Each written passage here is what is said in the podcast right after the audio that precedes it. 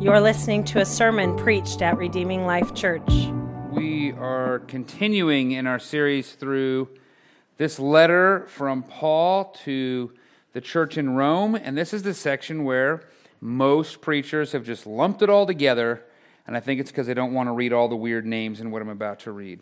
And I was wrestling with that, and then I remembered I live in Utah where a lot of people have a lot of weird names. So if this were written here, could go a lot of ways. So here's what I want to do I'm going to read uh, Romans 16, verses 3 through 16. It's on page 1009 if you want to pull one of those uh, Pew Bibles, a church Bible out. I'm going to probably get the names wrong, and I'm going to be okay with that. We're just going to we're just going to roll with it. So let's um, let's read God's word together, shall we? Romans chapter 16, starting in verse 3. Give my greetings to Prisca and Aquila, my co workers in Christ Jesus, who risked their own necks for my life. Not only do I thank them, but so do all the Gentile churches. Greet also the church that meets in their home. Greet my dear friend Epaenetus, who is the first convert to Christ from Asia. Greet Mary, that's an easy one, who has worked very hard for you. Greet Andronicus and Junie, my fellow Jews and fellow prisoners. They are noteworthy in the eyes of the apostle, apostles, excuse me, and they were also in Christ before me. Greet uh, Ampliatus, my dear friend in the Lord. Greet Urbanus, our co-worker in Christ, and my dear friend uh, something. Greet Apelles, who is approved in Christ. Greet those who belong to the household of Aristobulus. Uh, greet Herodion, my fellow Jew. Greet those who belong to the household of Narcissus, who are in the Lord. Greet Tryphena and Tryphosa, who have worked hard in the Lord. Greet my dear friend Persis, who has worked very hard in the Lord. Greet Rufus, chosen in the Lord, also his mother and mine. Greet uh, Asris, that one. Um, let me try this. I worked through this all week, and still they were different every time uh, Asyncritus, Asyncritus, and Phlegon and Hermes and Patrobas and Hermas and the brothers and sisters who are with them. Greet Philologius and Julia, Nereus, Nereus, excuse me, and his sister, and Olympus, and all the saints who are with them. Greet one another with a holy kiss. All the churches of Christ send you greetings. Let's pray, shall we? Lord, as we look at a list that seems just simply personal to Paul, that, that we wonder how, how is it that this is even in our canon? What can, we, what can we gain from understanding your word? How are you speaking this out as breathed scripture to us? Lord, help us to see this and understand what it is to be your people. God, I would just ask that you would, you would help me to communicate what you have made known through your word well. And God, help us to hear it. And above all, Lord, help us to live it. Lord, as I have not supplied copious application suggestions in this sermon, I'm asking that throughout the whole sermon, the Holy Spirit would whisper in our ears, move us and compel us to know what it is that you would have us to do from a text such as this one.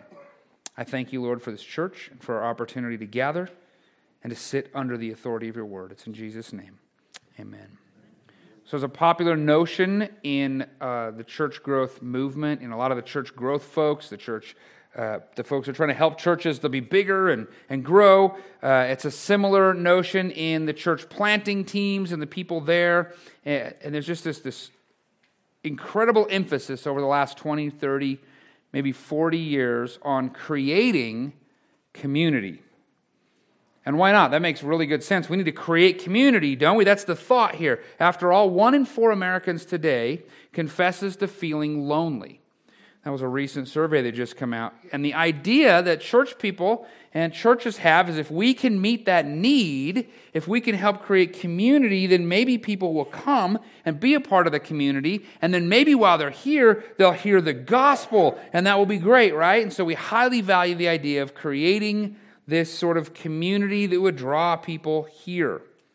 And the measure of success when we do that is how people feel connected and how much stuff they're doing and what they're getting plugged into. We see this sort of thing in slogans, and I'm not trying to be hard on people, but I want us to be honest. Slogans like in churches belong before you believe. Belong to the community we, we created before you believe Jesus. That's a very popular slogan. Another one you hear often, and it's not a, necessarily a bad thing, but one you hear often is there's a place here for you. We're going to make you the central point of our community, and the thing that's missing is, is you. We need you here. Okay, it all sounds fine and good. This sounds nice. We like this. Kind of puts us in the middle of things. We like to be in the middle of things. And so, those who are really longing for community, which I am, we, want, we like this kind of stuff.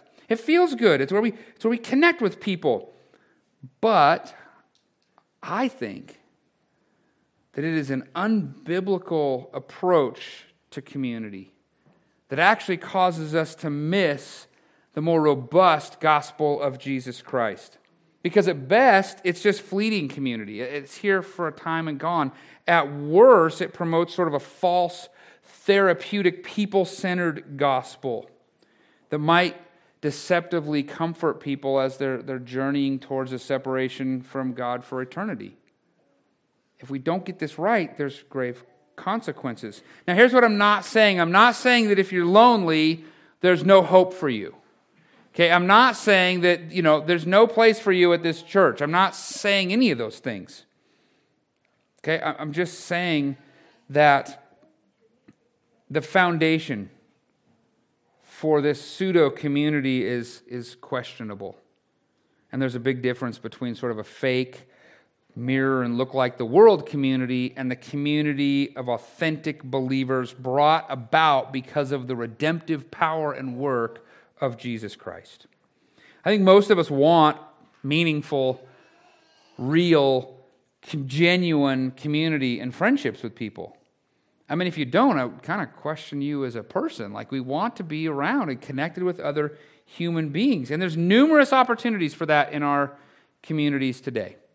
Okay, the, the pandemic is over, um, except for the military MEPS I just learned this morning.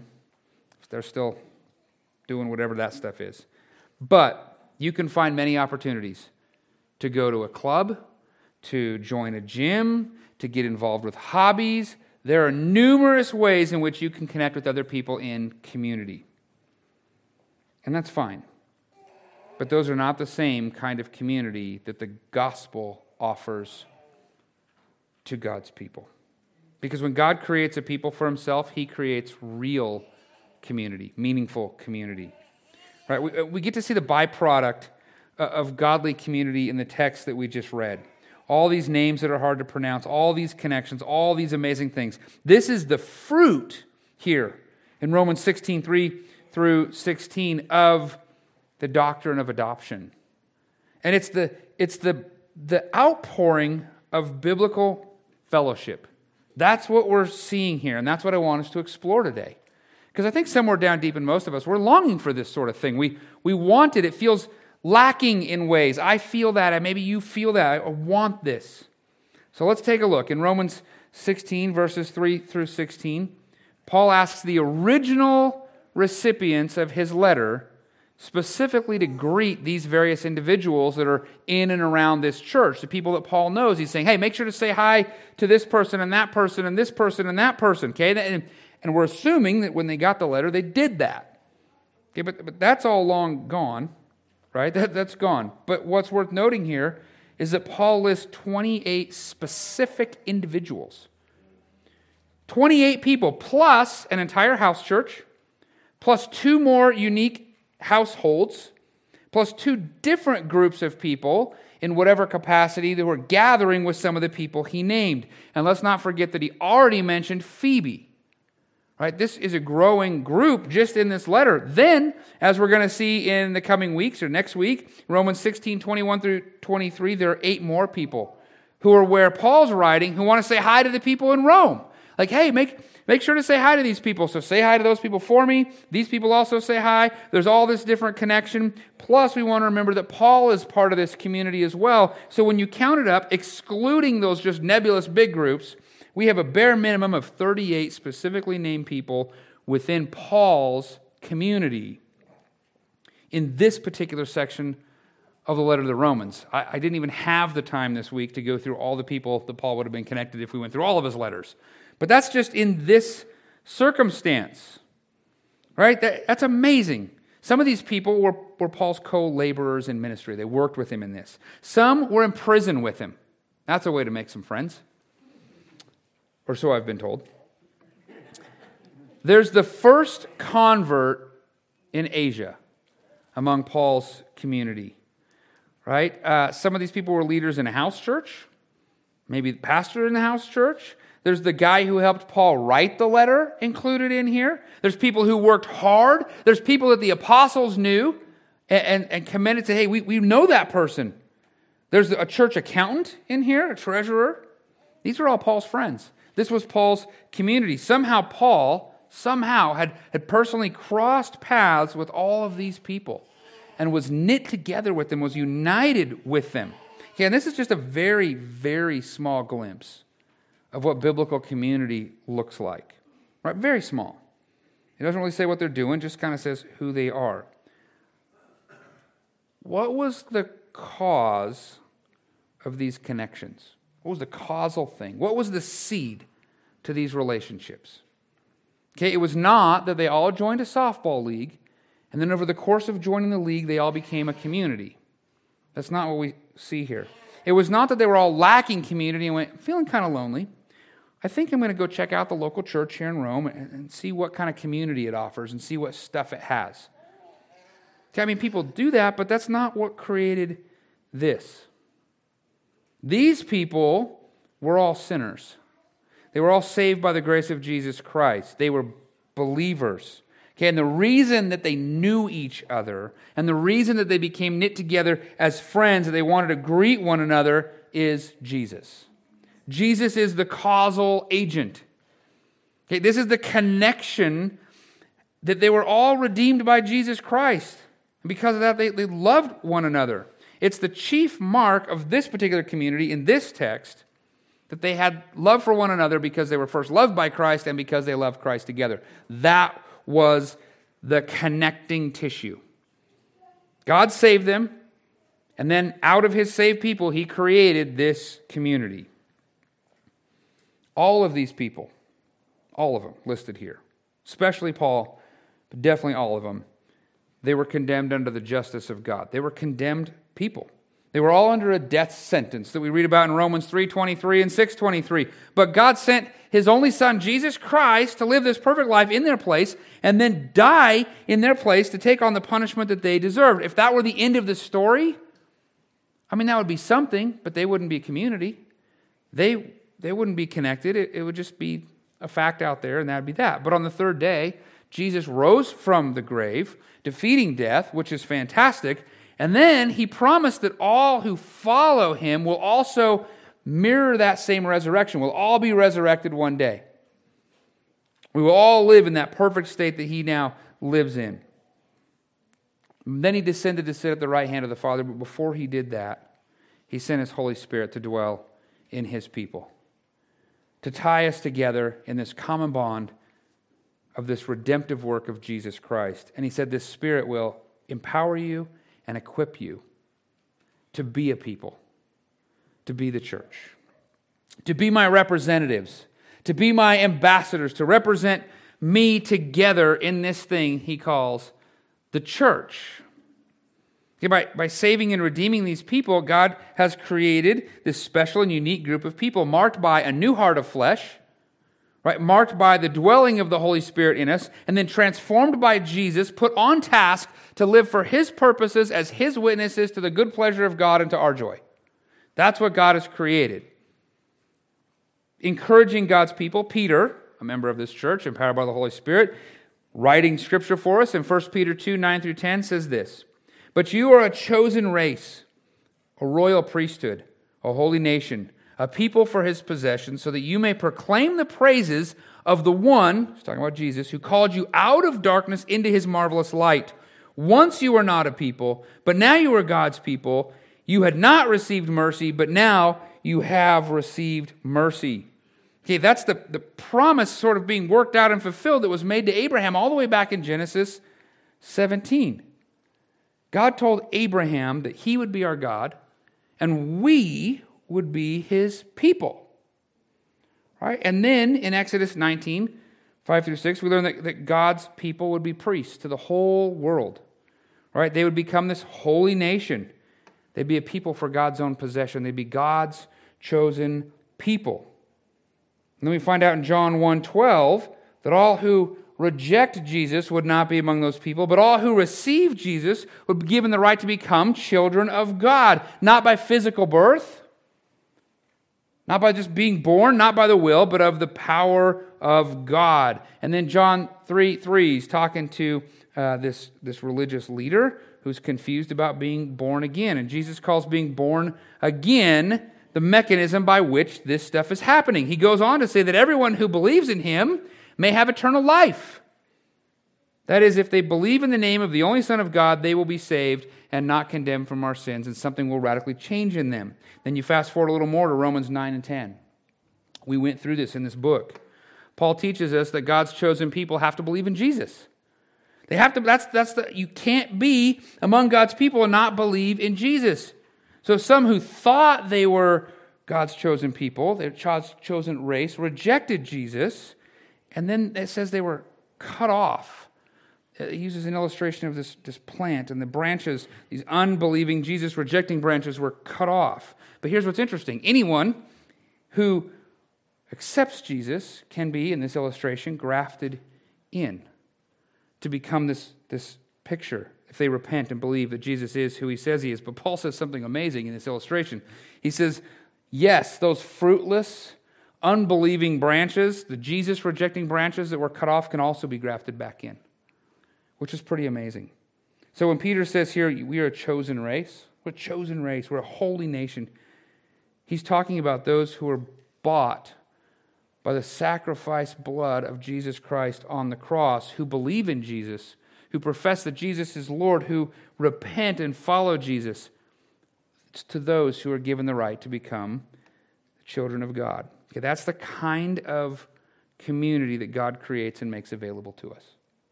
That's what he's, he's doing by his power. All right, so as we're thinking about this Romans verse we just read, 16, 3 through 16, I think we, we might see some of this in there. We, we can kind of recognize it. Because it first requires that we're surrendered to Jesus before we're going to have this authentic thing. Do you think these people went to prison for no reason? Paul went to prison for the name of Christ. Do you think these people were laboring hard, rejecting Jesus? No, they're serving Jesus. They're leading in churches. They're working as his church. These people were redeemed by Jesus and loved Jesus, and therefore the outpouring of their love for Jesus became connectivity among God's people. That's what this community is that we see. Have you surrendered your life to Jesus in this way? You're not going to have the community you're longing for without Jesus. So it starts there. I just want to encourage you and, and challenge you. Are you, are you submitted to that first as you're longing for this community. Students of the Bible have studied the Bible, and, and when they, they come together, they take certain things from places in the Bible and they bring them together. This is the general teaching of the Bible, and to make it a little bit easier to get our head around, to make it a little bit concise, they take a whole collection of these things in one place and they call that a doctrine. This doctrine has a given name. It's called the doctrine of adoption, what I'm talking about here. That's sort of the formal name. And the outworking of the doctrine of adoption, this creating of a people like this, is called fellowship. That's the word that gets used. So I want to turn our attention to that for a minute. So we're going to move a little bit away from this text just for a moment so we can kind of see maybe what's happening here. I want to start with uh, a quote from a Puritan named John Owen. Fascinating guy. If you've never encountered John Owen, I would encourage maybe you pick up some of his stuff and read it. He says this Adoption is the authoritative translation, a believer by Jesus Christ, from the family of the world and Satan into the family of God with his investiture, investiture in all the privileges and advantages of that family. And you said, You just said I should read that guy. What did he even say in that sentence? I thought I had typos in their glory. It's old timey writing here's what it means. Wayne Grudem has summarized what he's saying in a way I think we can get our head around. He says adoption is an act of God whereby he makes us members of his family. They're saying the same thing, right? They're saying the same thing. God goes from, or a person goes from this place that's not in God's family through the power of God into God's family. Now, biblically, you might remember John 1 12 through 13. I, I hinted at it a little bit earlier. It says, To all who receive Jesus, he gave them, God gave them the right to be children of God. To those who believe in his name, who were born not of natural descent, nor of the will of the flesh, nor of the will of man, but of God. We weren't children of God.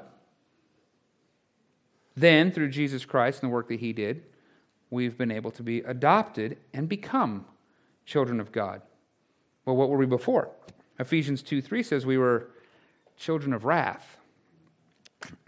Jesus said to some Jews who were rejecting him, and a lot of Jews in the Gospels rejected Jesus, and he's talking to a group of them, and they're upset, and they say, We have Abraham as our father. And he says, If God were your father, you would love me, because I came from God, and I am here. For I didn't come on my own, but he sent me. Why don't you understand what I say? Here's Jesus' answer to that question because you cannot listen to my word. You are of your father, the devil, and you want to carry out your father's desires. You can read more about that in John 8, verses 42 through 44. They weren't children of God, they were children of the devil, children of wrath. But adoption is that through Jesus Christ, we can be adopted into God's family. this is where the world really misses it. When we, when we chant the common mantra, the slogan, we're all children of God. And I think the idea behind that is to say we all have equal value, and that's great, but it's stating something that's theologically not true. We're all children of God. No. Nope. Nada. It's only through our communion with Jesus Christ, by surrendering our lives to Him, through the shed blood that He shed on the cross for us on our behalf, that He would beckon us that we can become children of God, that we can enter God's family. That's the doctrine of adoption. That's the doctrine of adoption. I like how Millard Erickson put it. Is another theologian. He kind of helps with this. He wrote this. It's kind of long, but I'm going to read it. Adoption involves the father's goodwill it is one thing for us to be pardoned for the penalty incurred by the wrongdoing, eh, eh, it's been paid. That, however, may simply mean that we will not be punished in the future. It does not necessarily guarantee goodwill. If a criminal's debt to society has been paid, society will not necessarily thereafter look favorably or charitably upon him or her. There may instead be suspicion, distrust, even animosity. With the Father, however, there are the love and goodwill that we so much need and desire. He is ours, we are His, and He, through adoption, extends to all the benefits of His measureless love that can be bestowed. person pays debt to society, but they're still not loved. Adoption says God not only has paid the debt, but bestows love upon us in this way. We don't live in that kind of a history. Okay, we're not just children of God apart from a family. That's not what this is. We think in those terms, but it's not right. The Bible makes it clear that God has a family. God's family are God's redeemed people. Okay, so those who are in God's family, his children, been adopted into his family, live by a certain ethic. Okay, and there's a certain way we function. There's a certain way that we should think. There's certain traditions and practices and experiences that should bring us joy, that should serve the family well. that should cause us to love to gather together because we're all adopted brothers and sisters in God's family. Okay, it's, it's God's culture. We now live in this culture. My son, he gave me permission to share this. Asher, he's adopted. His race is Navajo. Okay. Two years ago or so, I asked him, Hey, do you want to explore your culture. Hey, would you like to maybe put that into your homeschool regime? Should we take a trip down to the Navajo Nation? Should we go to a powwow? Should we explore Navajo history? You know what he did? He rebuked me. I mean, to my face, he blasted me. He said, Culture is the traditions. He had learned this in school. Culture is the traditions, the preferences, the language, and the shared history of a people. And because I am adopted, I'm in my culture, and you are my people. Or else I wasn't really adopted. He said that. Can you believe that? I went, whoa, he's right. when we're adopted by God, we don't just get salvation, we get the whole package. Okay, we experience and taste the wonderful blessings of adoption into God's family through this family gathering, through gathering with the saints, through the things that we're doing together. Okay, the, the church gathering is just a hint of this adopted family as we anticipate the great day when we get to be with all the family at the great feast with the Lord. We just get to sample that a little bit now.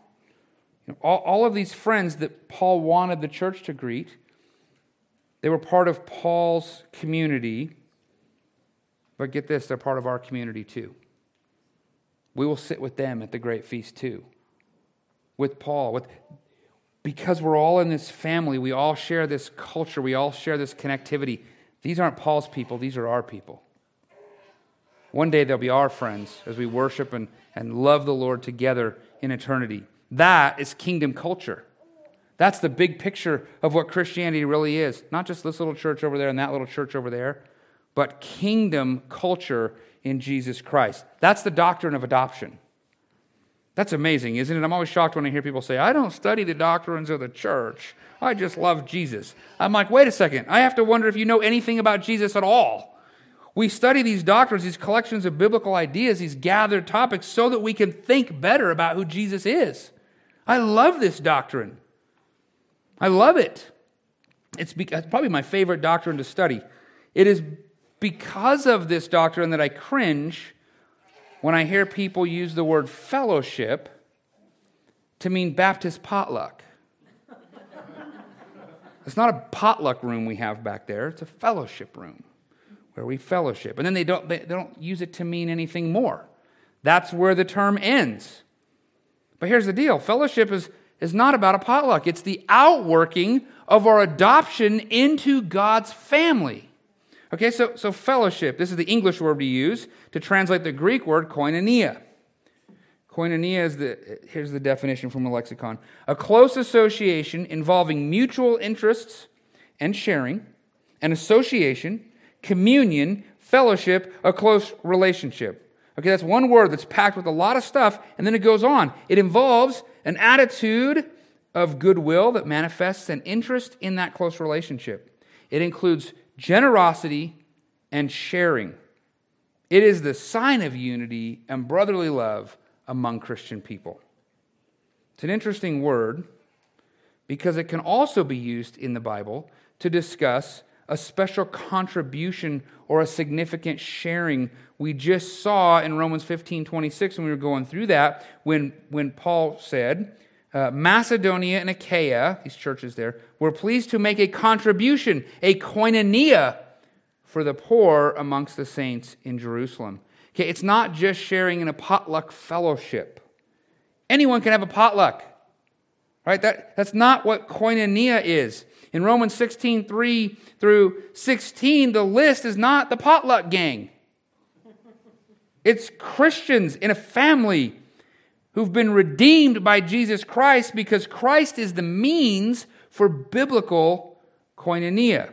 1 Corinthians 10 16 asks this question The cup of the blessing that we bless, meaning when we take the Lord's Supper, is it not sharing koinonia in the blood of Christ? The bread that we break, is it not sharing koinonia? That's the word, sharing the body of Christ. Koinonia depends on the blood and the body of Christ sacrificed on the cross. Paul closes his second letter to the Corinthians with this benediction, which I believe we're going to close our service with today. The grace of the Lord Jesus Christ and the love of God and the fellowship, koinonia, of the Holy Spirit be with you all. We can have fellowship with one another because we have fellowship with the triune God. We can have koinonia together because Jesus made it possible for us to have koinonia with the Father. Here's where it gets really fascinating. The Hebrew word for fellowship, when you read your Bible and you see fellowship show up a bunch, especially in the CSB, I didn't check every translation, but definitely in the CSB, is shalem. Okay, kind of. That's not a good translation because that word is actually two words. It's never just fellowship alone. It's actually either fellowship offering or peace offering. Okay, in the Old Testament, there was no true fellowship between God and people without an offering, a sacrifice. This particular shalem is one of those we read about in Leviticus a fellowship offering. Okay, you can read about that in Leviticus 3. This offering cost a person something, as they all did a healthy, blemish free animal. It was a cow, depending on your finances, it could be a sheep. There's all these instructions, and we see the, the peace offering or the fellowship offering run through the book. Now, here's what's interesting about this offering some offerings, they're total, they're complete, they get totally burned up. But this offering, part of the offering is given to God. Part of it is consumed up in the fire. Part of it is God's part. The other part was to be eaten by the person making the offering. This was a shared meal between God and the person making the offering, or people making the offering. It was a shared event. It was a shared blessing between God and man because it was making peace between God and man so that there could be fellowship between God and man. Now, moving forward, Jesus perfectly fulfilled the offerings in Leviticus. We don't do this stuff anymore. We didn't pull a, an animal up here and sacrifice it this morning because Jesus has perfectly fulfilled all of those offerings, including the fellowship offering and the, peace offering. He did it. He did it so that we could have perfect fellowship with God. Jesus paid this price, and it was costly. Costly. I thought this was a free gift. It's free in a sense to us, this fellowship we can have. It's free in that all the gold and all the silver and all the diamonds and all the oil in the world could not pay for it. They couldn't. It was bought by something more valuable and more precious than anything in the world. It was bought by the blood of Jesus Christ, the living God, who gave that for us. And there's no amount of money you could, you could have to buy it.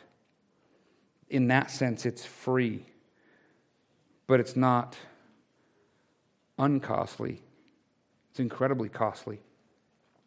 Even Jesus said, Count the cost before you follow me, because it will cost you. What will it cost us? I think you know. You got to leave the old world, the old community, the old stuff, the old self behind. That's all your old family of the devil, the children of wrath. It's going to cost you coming into this family. It's worth it. Jesus is going to pay it, but you need to understand there is a cost. Some of us are still holding on to the old life, aren't we? Some of us are still holding on to parts of the old world, the old self.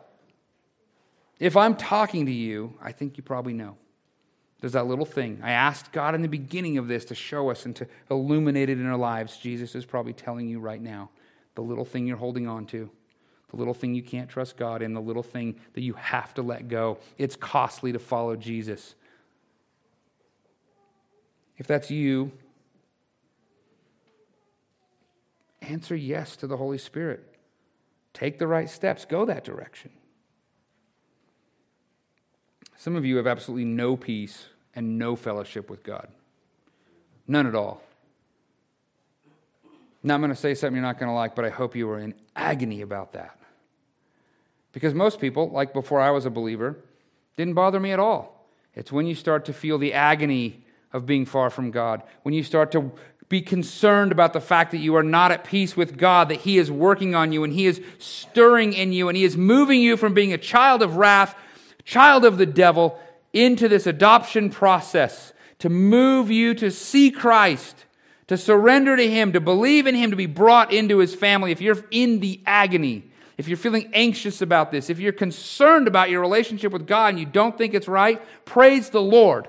The Holy Spirit's working on you. Come talk with us. We'll, we'll open up His book. We'll let the one you're in agony with tell you what it means to follow Him and be a Christian.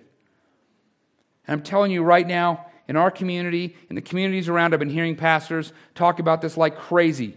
God is stirring in the souls of people this weird twisting. I heard stories this week at a meeting we attended of baptisms all up and down the Wasatch Front, more than we've ever seen before. One church down in Orem had 111 baptisms in one day, just a little back. Redemption Hill had like 70 baptisms this year, a church plant. We've had more than we've ever had before. Risen Life, churches up north, churches down south. God is stirring in the lives of people. If He's stirring in your life, that's for a reason. Come talk with us. You're not alone. God is doing something. He's bringing people into His family. He's bringing people into our family if you're a Christian. He's bringing koinonia between Him and people and koinonia between us and these new people. Come talk with us. Jesus' fulfillment of this fellowship offering means that we can have peace with God. We can have communion with God. We can experience that, but also we can experience it with the redeemed people of God. That was his plan, that we would be doing this together in meaningful community, brothers and sisters, family. If God saved you, he's using you as part of his community that he's creating for himself. God creates real community with his people. This morning, I simply want to challenge you to think about what's holding you back from experiencing real community. I mean, genuinely. If you're struggling with God's people for one reason or another, why? If you're str- I'll confess, there are times when I see other pastors or other churches are doing, even at the beginning of this, I talked about these people are doing that thing. I don't think that's the most helpful. If these things are keeping us from having community with brothers and sisters in Christ, we need to repent, myself included. We need to love one another. We need to take steps to foster the community that God has put us in by trusting Him and what He has said about this community. What's He telling you is your next step? To have faithful, biblical community with the bride of Christ, to know Him, to fellowship with Him, and then because of that, fellowship with His people. I believe you already know. I asked God at the beginning, show us. I believe He's speaking to us. I believe He's speaking to you. There's something there. What is it going to take for you to walk faithfully in that so that you, so that us, so that so this church, just as a start, can have the kind of community we're reading about that Paul had in Romans 16? What's the next step? What's the next step? What is it going to take? Church, I think God is doing a radical and amazing work in redeeming people. And I am longing for and looking forward to the byproduct of that when He takes this people and creates this kind of radical community in which we all love and serve the Lord. And that is the common bond that causes us to love one another so much that it shows the world that we are followers of Christ. What's it going to take for us to get there? We're going to sing and we're going to worship together and we're going to take the Lord's Supper. Don't brush that question off as we respond in these ways. Ask the Lord, what must I do to have this community? And then do it. Let's pray. Lord, I am so grateful that you would redeem us. I, so undeserved. I'm so grateful that you are redeeming lots of people I'm hearing stories of people buying Bibles, and the people that work at Amazon are surprised by the sales of Bibles, and because of that surprise, they got saved. I'm hearing stories of people getting baptized, and then because of that, more people are getting baptized, and the gospel's being shared, Lord. And even in our church, we've seen you rip the gospel right through one whole family, radically changing lives, transforming lives. God, may that be the case for all of our lost family members, that our physical family members would be reborn, born again in you, adopted that we'd be sitting and worshiping with our physical family members who've now become our spiritual brothers and sisters in Jesus Christ. God, help us to, to love one another in such a way that people cannot deny that we are your followers. Lord, speak to each and every one of us in terms that we can understand give us the encouragement and the motivation and the courage to take that step, whatever that might be, to share the gospel with the person we're afraid to talk to about it, or to invite someone to church, or to read our Bible more and, and start a little Bible study with somebody, or to, to sing unashamedly and, and worship and praise with brothers and sisters in this space, or maybe to, to take the step from watching online to actually gathering with your people in person. God, I don't know. You know, and I'm asking, Lord, please, I'm begging that you would speak to me that I would do it, that you would speak to us as a church that we would do it, that we would be marked by your love as your people, and no one could deny that we've been adopted into your family. It's in Jesus' name. Amen. We'd love to have you as our guest. For more information, visit redeeminglifeutah.org.